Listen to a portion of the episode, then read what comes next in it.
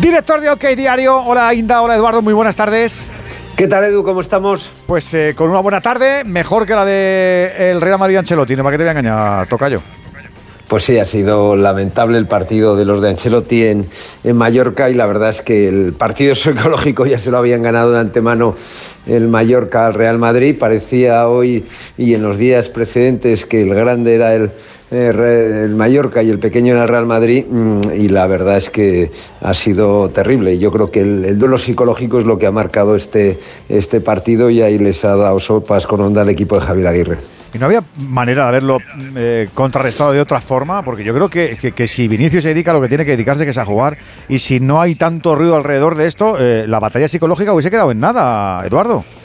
Sí, porque hay que hablar que el Real Madrid obviamente pues está mucho más acostumbrado a jugar con presión que el Mallorca, como es eh, natural, y alguien le tiene ya que decir a, a, Vinicius que es uno de los cinco mejores jugadores del mundo, que va camino de ser balón de oro, y es que si quiere consumar el gran sueño de su vida y ser pues un grande de verdad, un jugador que pase la historia, pues tiene que dedicarse a olvidar las provocaciones, a mirar a otro lado cuando le eh, pues cuando Raillo le le, hace besar el eh, vamos, intenta hacerle besar el escudo del Real Mallorca eh, y luego no tiene que entrar a las provocaciones permanentes en el terreno de juego hoy y, en las semanas precedentes y casi casi diría yo desde que empezó su carrera. Si lo comparamos con Messi o con Cristiano Ronaldo en ese terreno sale muy mal parado porque Cristiano Ronaldo y Messi les hacen falta y los tíos siguen adelante, no se giran, no se encaran, no van al árbitro y la verdad es que Vinicius tiene mucha raza, pero quizá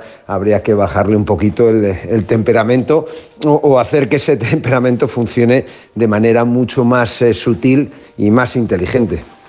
Dicho lo cual, la tarde empezaba torcida por la lesión de Courtois y aparte de efectivamente ese clima psicológico que no ha sabido vencer el Real Madrid, tampoco el resto de compañeros han estado en el día hoy, no ha estado el Madrid, ha estado gris, no, lo siguiente.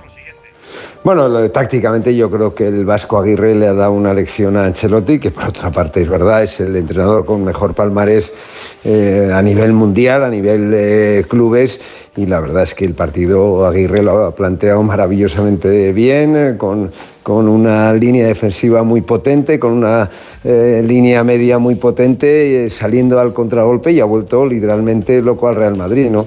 Y la verdad es que el Real Madrid tiene un problema que es la, la falta de gol, la falta de pólvora, mm, y eso pues a lo mejor se podría haber remediado en el mercado de invierno, pero o no se ha querido o no se ha podido remediar.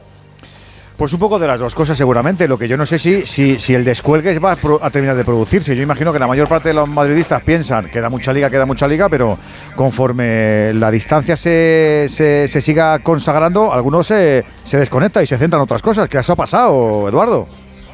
Sí, bueno, hay que decir que el Real Madrid, la prioridad de la temporada es la Champions y si el Real Madrid queda descolgado de la batalla eh, por la Liga, pues se centrará en la Champions. En fin, para ganar la Champions, para ser campeón de Europa, quedan siete partidos, es verdad, eh, pero no es menos cierto que, en fin, que perder la Liga cuando se ha estado eh, muy cerca de, de, cuando se ganó al Barça en la, en la ida, etcétera, etcétera, yo creo que es un, es un, es un desastre, ¿no? Y yo creo que si el Barça gana hoy al, al Sevilla en el Camp Nou, el Real Madrid lo va a tener muy complicado para ganar para ganar la liga, porque no le bastaría ni siquiera ganar en Barcelona y porque esos cinco puntos, en el caso de que ganase en Barcelona, serían una, una muralla, yo creo que infranqueable, porque para eso Real Madrid tendría que ganar todo y el Barça perder eh, al menos eh, cinco partidos, ¿no?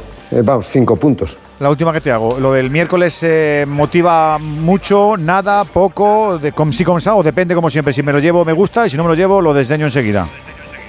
Bueno, yo creo que el Real Madrid lógicamente se lo va, se lo va a llevar, es lo normal, porque es muy superior a cualquiera, al Flamengo y a los otros equipos que hay en, en disputa, eh, empezando por los egipcios, pero no es eh, menos cierto que, este mundialito pues siempre, siempre interrumpe la, la, preparación de la temporada, eh, interrumpe el ritmo del equipo y desde luego llega en un momento muy crítico para el Real Madrid. Es decir, este mundialito pues en este momento era lo que, lo que peor le podía venir al Real Madrid, por mucho que lo vaya a ganar y por mucho que lo anote en su, en su extraordinario palmarés. Pero si no hubiera habido un mundialito, yo creo que sería bastante mejor para él, para el Real Madrid, que va a dedicar esfuerzos a un título que, en fin, es un titulillo. Tiene más que perder que, ganar, eso es así. Tocayo, un abrazo muy grande, buena semana. Gracias, Edu. Muy buenas tardes. Un abrazo para Eduardo Inda, director de OK Diario. Cuenta tras iniciada que tenemos más fútbol esperando.